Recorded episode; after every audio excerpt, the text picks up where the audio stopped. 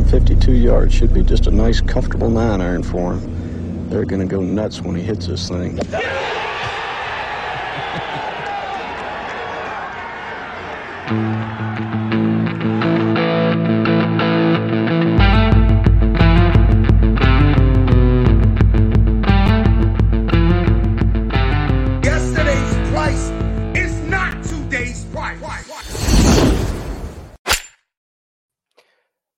Yo, yo, welcome in, golf fans, to another episode of Preferred Lines. Happy to have you here. We're going to cover the Dell WGC match play here um, shortly in just a few minutes. If you are new to the program, um, thank you for joining us. We appreciate any likes, subscribe, sending to a friend, uh, whatever you can do to sort of spread awareness for the show.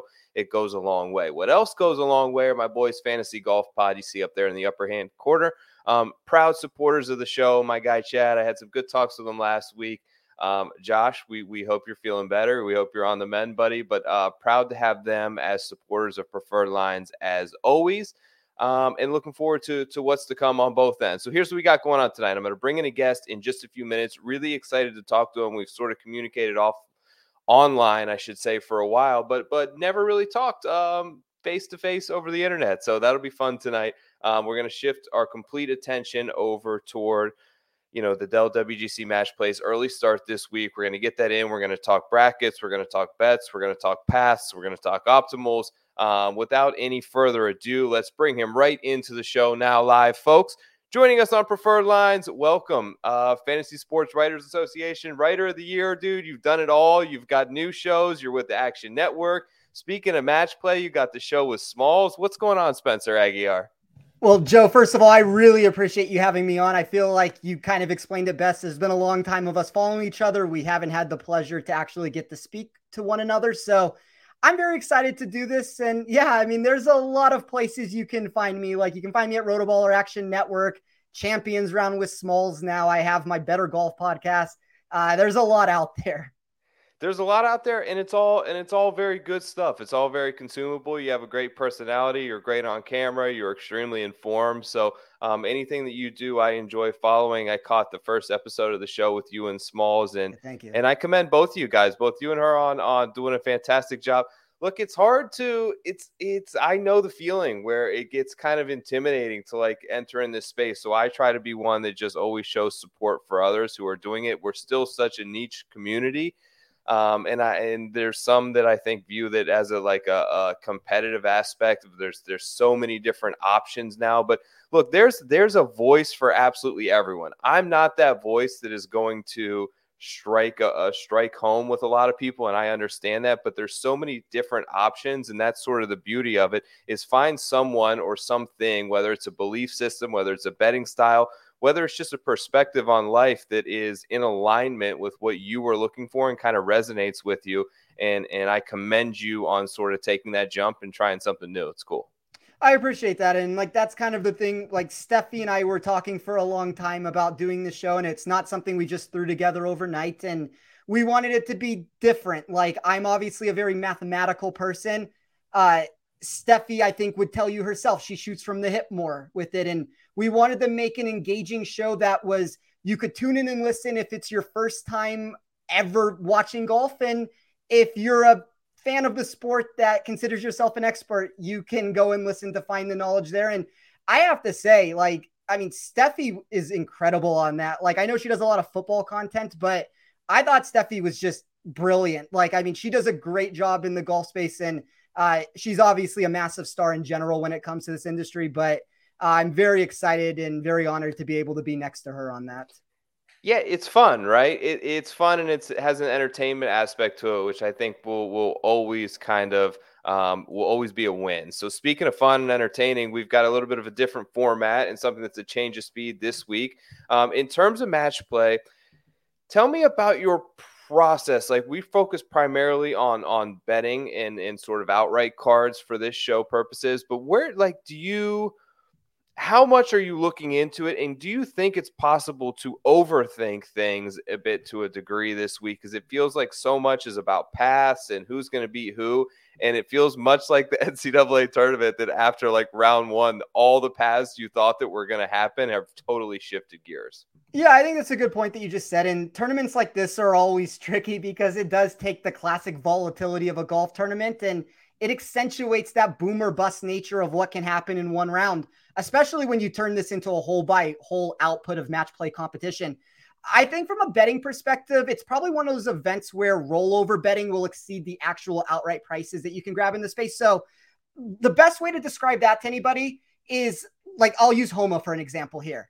Instead of betting Homa to win this event at 20 to 1, I would rather bet Homa to win his first match. And then you can remove the stake that you had, just take the win on it if he gets the win double it down in the next match, maybe bet him to win the group if, you know, that's the more conducive way to do it. But by doing that and then every single round, just keep going all in with the winnings, keep going all in with the winnings, keep going all in with the winnings, you're going to find yourself in a position that's going to be better than 20 to 1 for an outright. But the one key even beyond that is, is you're in a spot now that at any point you can move yourself out to where you don't need to have that outright ticket to where, okay, how do I hedge this wager now? And I'm not a person that hedges, but you can take some money off the table if you find yourself in a position like the best example I would give of that is Corey Conners last year.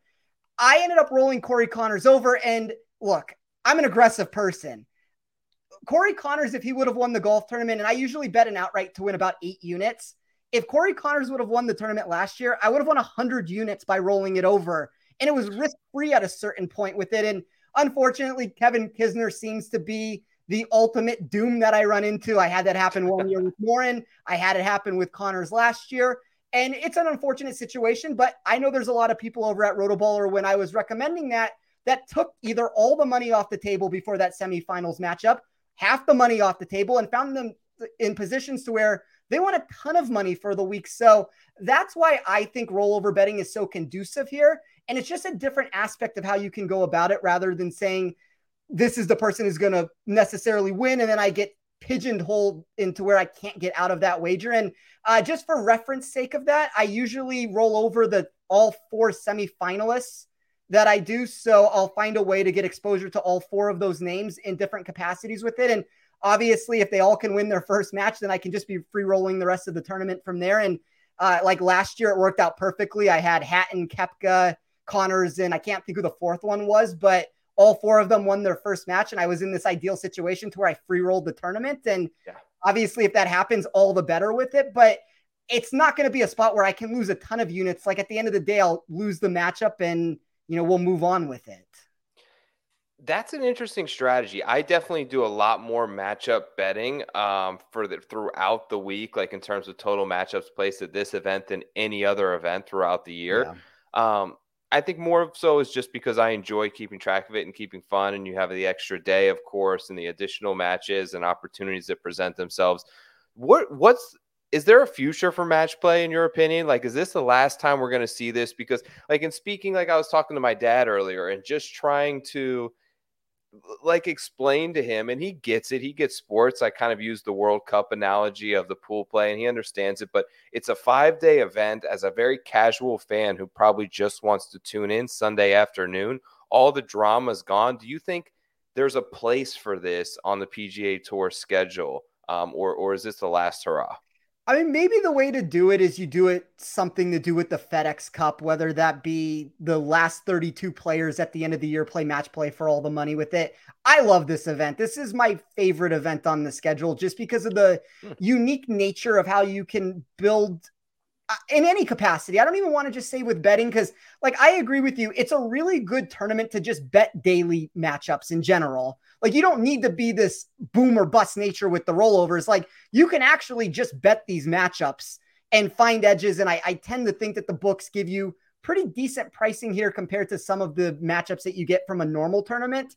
Um, I, I don't know. I mean, I hope the answer is yes. I, I hope we're in a spot to where we have some form of match play with it. And I think from a DFS perspective, not that we're going to talk a lot of DFS here, it's the most unique tournament just in the structure that, you know, I think people have gotten smarter. And you kind of even mentioned this just talking about the industry as a whole. Like it's not me versus you and you versus Mayo and we're all against each other. But there's a lot of people that release really good information out there. And, and I think all the people that talk about DFS have beaten this, you know, over the head that there's suboptimal builds that happen on DFS. Like yeah. just a very quick answer to that. And, and we'll just leave it at that. If you're not building lineups where all six of your players can make it to the quarterfinals and all four of your players can make it to the semifinals, you're already lost. Like you cannot come overcome that. So I think like with all of us releasing that information, sure, there's going to be the 95% of people that are going to do it right, but there's still the 5% of people that end up paying the rake. Unfortunately, we need somebody to pay the rake with it. And I think that's where the edge comes into play. And I love things where you have strategy. Like I loved poker for that reason. I love the ability to try to outsmart somebody going head to head with them and try to find a strategy that's unique and different. And I think the match play does that better than any single tournament because, like, it kind of goes to where if you look at this draw, the left side of the bracket has a 14% edge in my value over the right side of the bracket. So, what that means is if all of a sudden, let's say Rory McIlroy loses or Jon Rahm loses early, it's going to be chaos over there. Like you're going to get, in my opinion, specifically on the bottom four end of the bracket. So, like that would be the Xander, Fitzpatrick, Hatton, Rory group.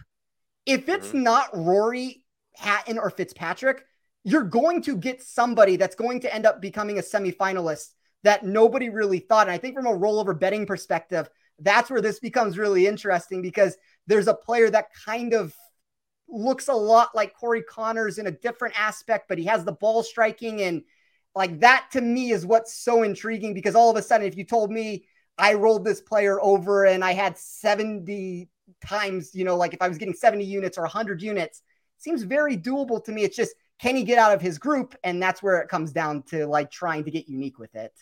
Yeah, absolutely. And like, I actually think it's a perfect event for betting, and eh, like it's nice to see them start to embrace it, dude. I can remember like four or five years ago where um the second matchups of the day you, you i'm like scrambling for odds like books yeah. weren't even that hip to even post matchup lines on the second odds and now you can basically get them hole by hole um, for every single group, which presents even more opportunities in terms of guys who you know have have favorable upcoming holes or have shown that they crushed that one par five that's extremely yeah. downhill. So there's a lot of you know the drivable par four. There's a lot of really good match play holes and additional strategic elements that you can kind of put in place this week. It's interesting you said about the left side of the bracket holding an edge over the right side. I do think there is, you know, so I'm looking like in terms of the optimal build, and, and I don't talk much DraftKings, but I did watch a little bit of, of my buddy Rick's show earlier, and it sounds like like he said like 25 or 30 percent of entries last year were not built optimally. Yeah, maybe it's more than that, I said. Yeah, exactly. Which is insane. Um, so so check that out. Check out all the other people who do great DraftKings content. But it's interesting from um, even just advancing out of pool play. Like it's it the the amount of number one seeds who end up getting out typically on average is about five or six of the 16 it does feel to me, I get a sense that I'm looking at some of those group four guys in the bottom of the, it just feels like there's less like quality players in this event that I've seen in years past. And I don't know if that's um, a trickle down thing from LIV or there's some guys that kind of turn this down, but like you mentioned Brooks, like I had him last year, and I think he he beat. Did he beat Rahm? He Yes. Yes. And then he, he lost. but he was like the second yeah. tier guy, and there were a lot of those guys that were like not even in, in, in, a top 16 seed that got into this. And then you look at sort of the bottom end, and it does feel like the number one seeds, and we've kind of seen this play out over the PGA Tour season like the the separation between the guys who are at the very top and that sort of 50th 60th guy in the tournament range seems to be a bigger separation to me than in years past. Are you sort of feeling that as well, or is that just what we've kind of seen play out thus far? No, I, I think you're right. I, I, think when you lose the Brysons and the Koepkas and the Cameron Smiths and the Dustin Johnsons to LIV – I mean, I mean, and it even goes beyond that. Like an Abraham Ancer, that's such quality that he was adding to these events in general. And you look at the match play portion of this, like the bottom of the board does get really bad. There's some groups to where you know, like I always pick on Kevin Kisner, and, and I know Kevin Kisner's the match play specialist, and I'm going to always let him and make him beat me. Like I, I have absolutely, he's the 60th of 64 golfers in likelihood to advance. Like I'll leave it at that with him. But there's a lot of players at the bottom of these groups that are, you know, like 61st, 62nd, 63rd. Um, I, I think that it adds a really unique layer to it to where, sure, you have, like, if you look at a Scheffler group, I think that that group is interesting still. Like, you still have quality, but I do kind of believe that a lot of this sentiment that we're talking about comes from the left side being better than the right side. I think if you split this up more naturally, it might not be as pronounced with this because, like, if you look at, like, let's take, look, I always use Jason Day as an example, but let's take Jason Day's group here. Like, is anybody going to be shocked if Jason Day advances? I'll use your boy Svensson here. I actually think he might get out of the group and is a good bet that's a very quality group of players. Like if you move Jason Day to the right side, all of a sudden the right side is much more difficult than it was. And I think that's what's lacking is you just have a lot of names at the bottom there that I don't really think have real equity to move on. I agree. I agree, actually. And Jason Day is one of the ones actually in group two that there's a lot of weakness, I think, in that even second tier when you look at like Chris Kirk and Brian Harman and these guys that are getting through. Um, so, speaking of kind of the LIV guys departing, did you catch any of Danny Lee's victory? I saw that he chipped in or or whatever he did. I did not watch it though. I have not watched. Have you watched really any no. LIV? No, I have not. I try to watch a little bit of it. Um, it's it's I think that they have some big problems ahead of them. One is they've got to get rid of 54 holes and they don't want to do it, but it brings in this additional volatility that is not a good look for them. The more holes played, the more like the greater the likelihood that Dustin Johnson or Cam Smith win, which is what they need. They need those big names at the top. They can't have playoffs with Brendan Steele and Danny Lee and these guys and continue to to expect people to tune in. And beside all the other problems that they may have, I just think like it's it's not like for my boy Svensson, like you brought him up, right? So I remember I, I, I chimed in on USF show and I was like Svensson yeah. top 40 lock of the year. After 54 holes, the guy was like fucking leading the players. So, like, if you think about all the PGA Tour tournaments that after 54 holes, like something really weird is in front in how the cream ultimately rises to the top over 72 holes. Um, I think that that's probably their biggest hurdle if they're going to move forward, along with a lot of other things. But it was just something that I took away, and it's like continue to play these things out and and if that's the sticking point that's holding them back from OWGR points and that's what they're they're sort of withholding that for them for only being 54 hole events they've just got to change it. Yeah and it's like we even can look at it on the PGA tour um Schenk like yeah. I don't want to necessarily say that there was a skill gap difference, but my model seems to think that there's a skill gap difference. And look, I had an outright on Taylor Moore. I had him to win. I had him top five. I had him top 10. Like yeah. I ran the entire board with him of everything I could do. I thought he was a top 15 win equity in the field.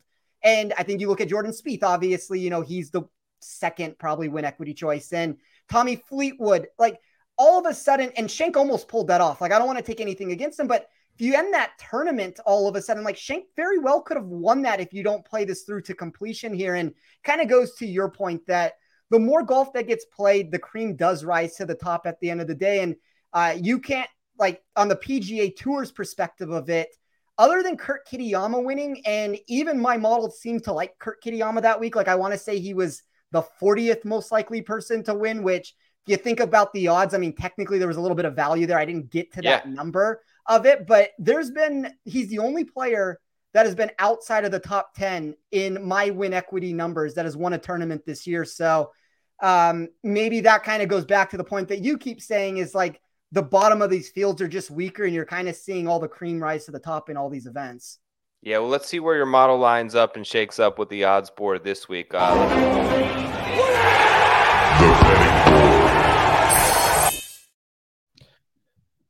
All right, my man. Scotty Scheffler, top of the board, eight to one. Jon Rahm, eleven to one. Rory, twelve to one. Those are the big three in this event. That's kind of what we've seen all season. Um, then you get to Cantlay at twenty, Homa at twenty-two, Finau at 22. I'll stop right there.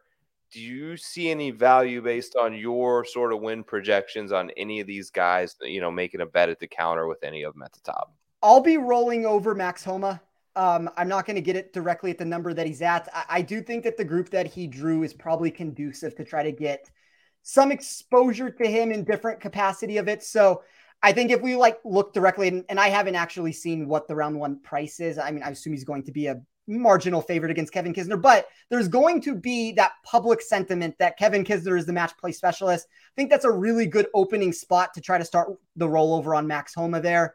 Um, when we look at a lot of those other guys that you named, I kind of tend to think that Scheffler's group is really difficult. Like it was the seventh most difficult group that I had, but it kind of goes beyond that. Like Alex Noren, match play specialist, I could see him springing an upset against anybody. I think Tom Kim has that youth to him to where he's going to want to try to put on a show. It doesn't mean that he even advances, but would we be shocked if he upset Scotty Scheffler here? I wouldn't be. I think Davis Riley is a unique golfer for this contest. So like we can look at Riley's numbers and we can say, sure, the math of his putting isn't exactly what you want to see. He's inside the top five of my model and putting from 10 to 15 feet. It's a very similar answer that I found with Corey Conners last year to where, yeah, the putting wasn't what I wanted from the grand scheme of it, but you make it to that 10 to 15 foot range. All of a sudden, he has some equity to it. So I think Scheffler might find himself in some problems to advance there. I kind of would give the same answer about Rahm. He comes in the third most difficult group. And you know, whether that's Keith Mitchell, which Mitchell kind of had has had a resurgence this year to where he's one of the best ball strikers in the world from top to bottom of how I run my numbers. Billy Horschel's a match play specialist. Rickie Fowler's had that resurgence to it. Um, I kind of worry about those two at their prices. Like I think they're unbettable. Once again, like a rollover bet would probably be the best way to do it. And I still don't really even know what's the best way to get into that. Like I'm just going to be out on them. I think Patrick Cantlay is intriguing um, I do think he's also in the most difficult part of that region down there to where if he wins, like I have him taking on Burns. I think that's a very difficult matchup. If he wins that, I have him taking on Homa. Kind of as I was saying, there's very few spots where players start falling apart. Like, like I'm trying to find an example here. Like, even if Justin Suh ends up getting through. I think he can be a quality match play golfer that can cause people problems with it. So I don't think there's really that easy path for him. That's probably like Burns or Cantlay would be the two most rollover options if I didn't take Max Homa. But to me, it's going to be Max Homa that I'm playing this week.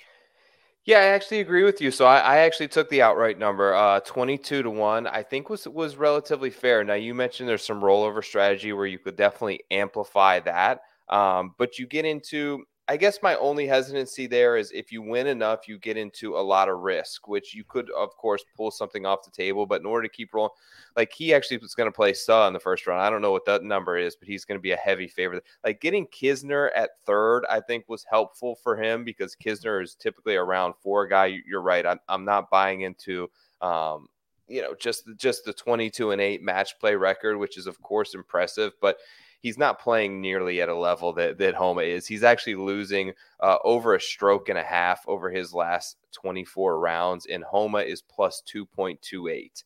Um, which is actually one of the best in the entire field. So he's the only guy in this sort of side of the brackets from group three, 13, 5, and 12 that's gaining over two strokes per round.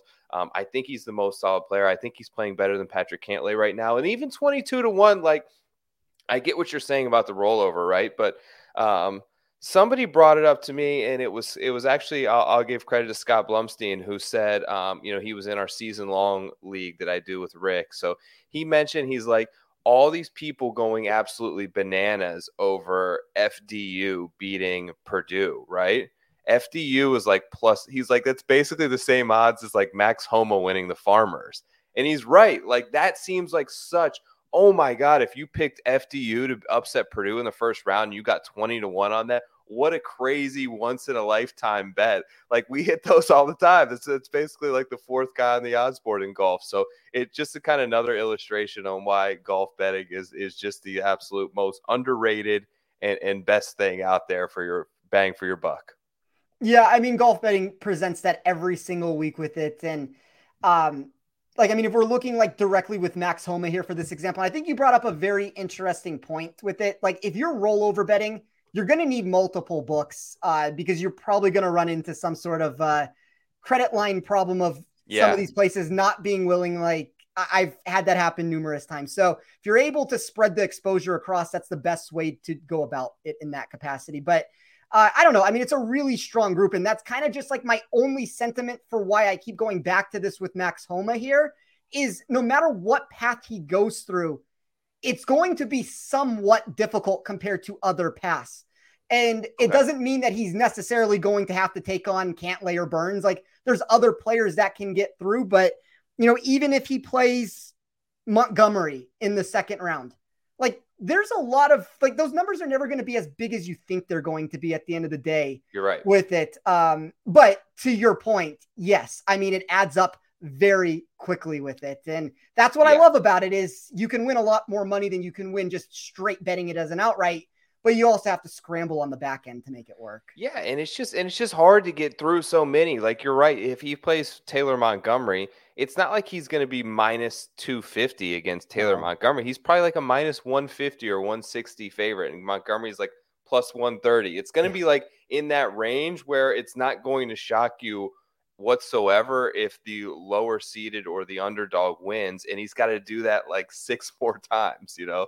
it adds up quickly like in depending on how you're betting it and it's a difficult path like there's no way around it with homa unfortunately like i'm gonna find a way to get exposure to him but it's a very dip, difficult path. Like I would say that that bottom quadrant is probably the most challenging of if we split them up into fours. I would say that's the most difficult group to have to get through and to get yourself into the semifinals.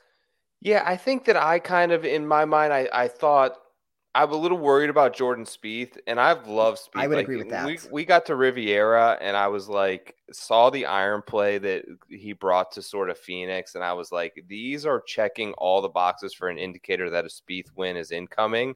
Uh, I said he was going to win in like the next five events conveniently because that last one is the Masters. I don't think it's coming this week. I think that was a bit exhausting for him last week, being in, in that heated of a competition down the stretch. I think probably you know, I don't know, staying in a house with Justin Thomas, who elected to skip this event for whatever reasons that he has. He obviously isn't a fan of this event. So I, I just think that the only reason he's here is probably because he feels an obligation and is in Texas. And I just feel like he, he thought the Valspar and mentioned it was was awesome prep for Augusta National. And like the fact that he mentioned that – in almost every interview that he did leads me to believe that that's the only thing on his mind right now and his really only concern is how well is he playing and how can he be most prepared for for what's going on at the Masters. So this I don't think is is great prep for that. So I, just feel like he could, you know, I'm going to ignore the form a little bit and think that he may disregard it. Moving down, you have Hatton at 25 to 1. Viktor's been popular. He was at 30, now at 25. Xander at 25. Morikawa, 28. Cameron Young at 33. Jason Day at 33. Morikawa and Xander. Something's weird about both of those numbers to me. Um, I haven't looked extensively into their path. How do you feel about either one of those two players? So I have Xander's group being the second most difficult. I have Morikawa's group being the fifth most difficult. Okay. Um, I, I think this is one of those spots with Xander's group where Hoge becomes a very enticing person that can make a real run at this final four. And if we're saying that, like all of a sudden, like Rory slips up or he gets through the group with Xander there, like things begin to open up much more than you ever think in golf than any of those other sports. And the path that you thought somebody had all of a sudden becomes vastly different there. So, uh, Hoge's skill set for me is kind of prototypical of what I would want. He's the number one player in my model in weighted par three scoring. He is number one in expected approach plus expected putting. So that would be players that are most likely to get it close and then make the putt. He's top five in weighted tee to green in my model. I don't know if he necessarily gets out of that group because it's so difficult, but like he's the prime example of what I'm talking about here. Where like the Corey Conners thing last year, where Corey Conners had a very difficult path to get through if Hoge can get out of that group, I think it opens up for him. So for that reason, I'm out on Xander. And then as far as Morikawa is concerned, I kind of just go back to thinking that like it's very close. And usually the way I run my numbers is they're they're similar to what the sports books put out. So and and I'm not running back end numbers trying to mimic sports books. It just so happens that like if I have an outlier, it means something to me. Like if I have a player that's not grading as well as the projected output, that means something. Or if a player is grading better than the projected output. When I look at that group between Morikawa, Day, and Svensson, I legitimately believe that you could say that like their win equity to get through is so similar to one another. And I don't know if that means Day gets through. I don't know if that means Svensson gets through, but I'm willing to take on Morikawa just because I think the group is too difficult. And my numbers don't believe that he necessarily has that abundance of an advantage to be able to work with. And it kind of goes down to the putter with me at the end of the day. Like, I don't trust him from five to 15 feet over the course of three matches. It doesn't mean that he can't beat Jason Day, but that's kind of where like the unique thing can come into play where maybe your boy Svensson can make a run at this and all of a sudden he sneaks out of the group. Yeah, you know, I, I really didn't put much thought into this being an event for Svensson, if I'm being honest with you, Spencer. But you make great points. Like, if you're telling me that you don't see that big of a gap between the win like percentage that Morikawa comes out or Day comes out, well, there Collin's 25 to 1, Jason Day's 30 to 1, Svensson's 150, right? So it's it's interesting that you kind of put it that way. I'm looking at the Xander group as well. Um, Tom Hoge 70 to 1, and you're and you're absolutely right. Like I don't think Xander's playing as well as he wants to be, or we all sort of expected him to be. And that that to me is the toughest group because um, Hoge's playing his iron play is at an elite level. I think this is a great course setup for him. I think that he could go very well. Um, Cameron Davis, who's the fourth guy, finally sort of showed some signs of life. And I think if this event were to take place in January, so let's rewind the clock like two months, right? Cameron Davis is probably like a very popular three seed and not the four seed in that group. And then you look at um, right above him. Who was it? I just lost it. Aaron. Oh, Aaron Wise. Wise. Aaron Wise went like when we did our season long draft, he went like 18th, right? I so if you it. feel like there's top six, if there's 16 top players, like he would have been a group two guy. Davis would have been a group three guy. You throw in Hoge, who's playing great, and I feel like that's going to be very tough to come out of. So yeah, I don't I don't love either one of those guys' odds given who's else in their group. So if we disregard Xander at 25 to 1, what do you have? Hoge at 70. Um, where is Wise is 125, Davis is 150. So you're almost like I don't know. I'd, I'd, almost rather take all three of them than take Xander because even if um, Hoge hits, you're three times the price right there. Yeah, I mean, I to me, I'm going to take Hoge, and he's the person I'm going to have exposure to. But I, I like if we're looking at Wise and Cameron Davis, and I'll just very quickly give a season long answer here since you brought it up. So when I ran my numbers from a season long perspective, like my model is always so much higher than everybody else when it comes to Wise and Cameron hmm. Davis, and maybe not compared to what you're telling me on this draft, but like I had Aaron Wise as a legitimate top 12 golfer this season. That has not worked out in that capacity. And I had Cameron Davis as a top 25 sort of golfer. I think that, you know, we've heard Cameron Davis talk about the health and some of the problems that he's had. Hopefully he's turned it around and it looks like he has after the players here. I don't know yeah. where Aaron Wise is with his game right now. Some of those proximity numbers scare me. Some of his bunker play scares me specifically for this course. So I worry about him in that capacity. But like I said, it's the second most difficult group, which you could even make an argument that it could be the most difficult group because all four players have a chance to really get out of there. And it kind of goes back to what I keep saying with it. It's let's say, just for the sake of the argument here, let's say Hoge gets out of this. Well, now we look at Fitzpatrick's group. I don't necessarily love that group from top to bottom. Like, I kind of tend to think that JJ Spaun might pull the upset. And if he doesn't, I could see Min Minwoo Lee. Maybe if Theegala gets hot over three days. So now all of a sudden that opens it up down there.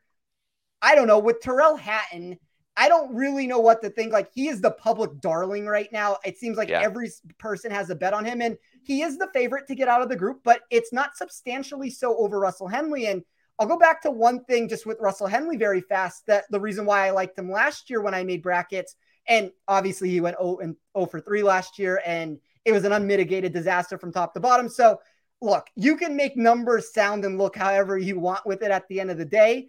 But let's throw out last year for one quick second here.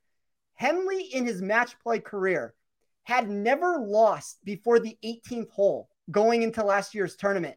To me, hmm. that means it's a golfer that has underachieved in match play from what we should be expecting. I would not be surprised if at some point he makes a run here. And I think it's kind of a wide open path if he does. And then if we want to go down to the bottom here with Rory, you know, I don't know what to think with Rory. I don't necessarily think he's as in tuned with his game as he's been in years past.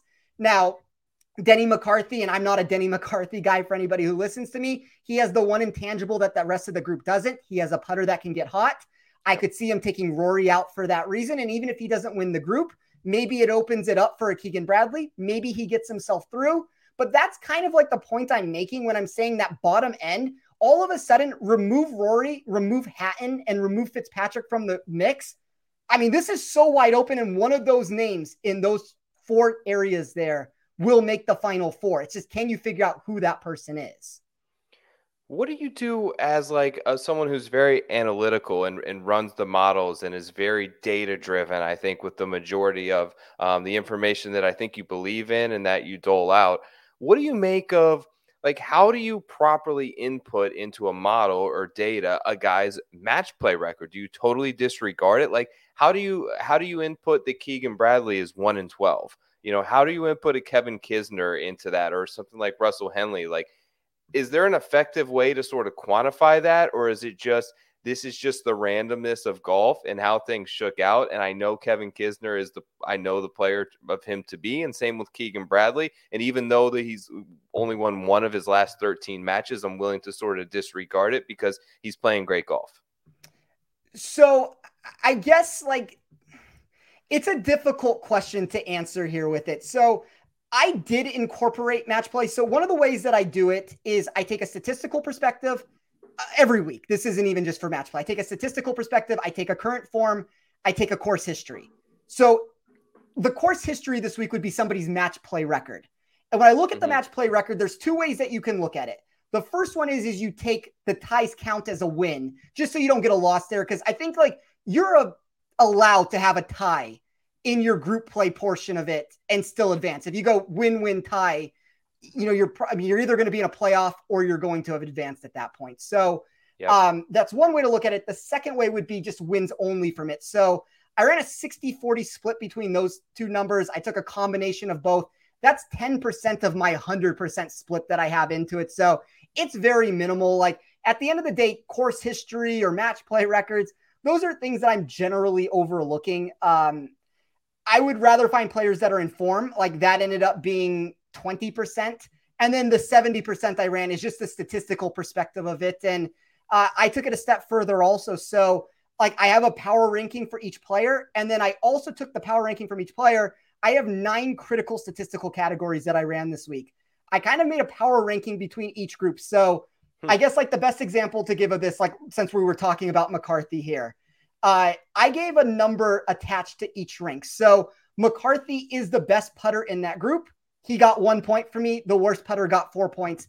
And I kind of ran it out in that capacity to figure out where the advantages were with it. So McCarthy's going to get his edge in putting. He's going to lose it in an area like, I mean, I guess the worst thing for him for me would be weighted par five scoring and kind of just figure out where the advantages because it, it goes back to the March Madness bracket aspect of college basketball. It's not that a team like FDU necessarily would win a matchup against Purdue. It's that it was the perfect matchup for them to be able to do it. And I think that's March Madness in a nutshell there is it comes down to a stylistical fit. And that's the same way I'm approaching this from a golf perspective with it. I'm trying to find the stylistical fits of players that might have a skill set that can present problems for the rest of the people in the bracket. And, you know, they might get past that. And that's kind of where like a JJ Spaun comes into play, where I think he's a really nice statistical fit for his group to at least have a possibility to get past. Now, all of a sudden, if he has to play Hoge or Xander or, you know, Cameron Davis, well, then it doesn't become as good of a fit. But he is like the perfect group to try to make a run with it. So that's how I tried to view it from a mathematical perspective. And obviously, there's a lot more hand done work than I need to put together than most weeks to get it to work. But it's kind of like my unique skill set of trying to merge this into something that made logical sense on all levels of it. It's interesting and well said. Um, you know, I that was kind of going to be sort of my answer on it is that match play is only all like the part that it doesn't factor in and the part when we're looking at strokes gain data every single week is that um, there's a constant and it's all against the course and the weather exactly. will play a little bit of a factor in that but every player is at a constant match play record what you're not seeing in looking at Keegan Bradley being one in 12 is who did he go against and what kind of round did they shoot? Like, did the guy he was shooting have the round of the day? Is he playing against guys who are in the top 10 percentile and just had their best round of the week? Of course, he's going to lose that matchup. And is Kevin Kisner playing guys who underperform based on their sort of baseline, which is allowing his match play record to be greater. So, like you mentioned it with Purdue and, and FDU, like it's all about the team and the and the opponent that you're going up against, and less about the constant that we see every week, which is the same golf course that all 64 players are, are playing upon. It's only about you and the one other player that you're playing against, really. Yeah, and, and I think like the Russell Henley example becomes really indicative of what you just said there. Yeah. Look, you look at the match play record and you say Russell Henley has not been great in this format. Well, he's losing on the final hole or getting to the final hole every single time and just is not pulling off the wins there. And I can't tell you how many matchups I've watched from Kevin Kisner over the last couple years to where he is losing, he chips in, he does something that is just not quantifiable over a long duration of time. Like he's not going to be able to sustain that success with it. And not, look, I mean, Kisner's I'm picking on him this week because he's also bringing no form to the mix with it. But yeah. like, there's something to be said about what you just talked about there. Is he beating players to where he's shooting two over par? If you want to actually like put out the total of what his number was, and his imp- opponent imploded on him every single hole and just made bogey after bogey after bogey, or is he going out and like even Henley? Um, when I bet him last year with it, or maybe two years ago with it, um, he had so many situations to where, like, I remember he played Sungjae two years ago. I want to say they were like six under par and seven under par when you put out their totals. And one of those guys unfortunately had to lose, but that doesn't show up on the back end of the numbers. Like you won't know that unless you remember it or you have the information for it. Absolutely, yeah. So before we before we kind of wrap up, man, anyone like let's say 50, let's say 60 to 1 and above so sort of long shot range. Like who's your favorite guy this week you think that has the best chance if you were going to put a long shot bet in? It's tom hoge for me. I like i think okay. tom hoge has legitimate win equity at this tournament. I think he can also make the final four very easily just because of the path that he has for him. And it's going to be interesting what happens on the top of that right side of the draw um, you know, if for some reason it doesn't end up being Rahm, Cameron Young, Tony Finau, this can open up very quickly for him that it could be Hoge versus somebody random. And uh, I think he's going to have to beat a quality golfer in the final. I'd be shocked if somebody on the left side got through that. I don't view as like a top 10 or 15 sort of name here with it, but I think Hoge has the right side of the draw. I think he has the right price. I think he has the right skill set with the way to tee to green stuff, the approach, the uh, putting that you add to it. I think it's a really good fit for him to potentially make a run. And then I guess like my cop out second answer, just staying on that side, would probably be Russell Henley, just because I think he's an underachiever. The the one thing that I worry about a little bit with Henley would just come down to the boomer bust aspect nature that I have from his skill set here. So, like if I look at the high end of it, he's seventh in my model in total driving plus short iron proximity. He can also get really bad in the weighted putting from five to 15 feet. You're going to have to make putts. And maybe at the end of the day, that's why the match play record isn't what you would hope for because he's not making those putts that are like prerequisites to actually win your matches into advance. But, you know, it's at least like a part of the bracket that can open up for him. Very cool, dude. So my two guys are Minwoo, 90 to 1, Taylor Montgomery, 100 to 1. Um, I I like Montgomery's situation, even going up against Spieth there. Um, I think if you can, if he can sort of escape. Now I realize that he's in a different quadrant, but if he can get out of Group 12, um, there are some unknowns. If some for some reason he doesn't have to go through home home on Cantlay, getting to sort of the Final Four there. Um, Joe, can I add yeah. one thing to that really fast? yeah, I because I, love the Montgomery play. I, I actually think one of the best bets on the board right now is Montgomery to win the group at three to one. Uh, I could make a strong argument that like while my numbers very slightly have Spieth as the favorite, Montgomery should not be as big of an underdog as he is. Like I see Spieth at plus 175 to advance, uh, Lowry at plus 220, Montgomery at plus 300. To me, those are like three players that are very similar to one another. And if you're telling me that Spieth all of a sudden becomes overvalued because of that, that three to one number is a very enticing price. Yeah, and even I think uh, we'll keep a heads out for his pricing and sort of the individual matchups because he's likely going to be an underdog in two of those three opening matchups against Lowry and, and against Spieth. Um, yeah, dude. Uh, where else can people catch some of your content this week? Um, you know, plug your stuff. It was awesome to talk to you, and and and where can everyone check out some more of your stuff? Yeah, once again, Joe, I really appreciate you having me on. It's a pleasure to do this with you. You can find me on Twitter at TeeOffSports. A lot of my written content can be found over at Rotoballer. Uh, like all the models and all the stuff that I've talked about, you can get those models over at Rotoballer.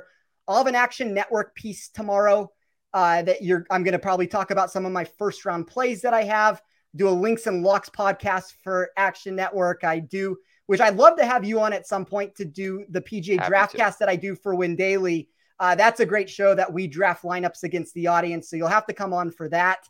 And then, yeah, you can catch me with Steffi Smalls on Match Play. I'm actually going to record with her tonight with that. So, uh, once again, it's an absolute pre- pleasure to do this, Joe.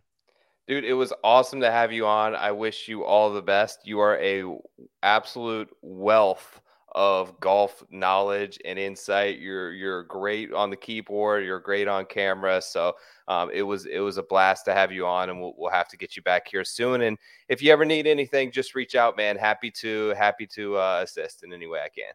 Thank you, Joe. I, I really appreciate it. All right, man. I'll talk to you later. All right, bye. All right, all right, good stuff, Brent. Thank you, um, thank you as always for checking out the show. I really appreciate you guys. Um, no final thoughts segment this week. I'm just going to kind of wrap up the show here. Um, best of luck to everyone with the match play event. Um, as always, I will be doing the Jock Market Power Hour show with with Rick Gehman on Wednesdays. If you haven't checked that out, if you haven't subscribed for Jock Market, you should. I have a promo code for you. You're happy to use it. Um, my matchup stuff fellas, my matchup stuff over in the Discord for Tour Junkies, head to head matchups on the season. It's basically all that I put in there 33 and 17 on the year, an outrageous record. I probably can never do this again. So you're going to want to get in on this hot run.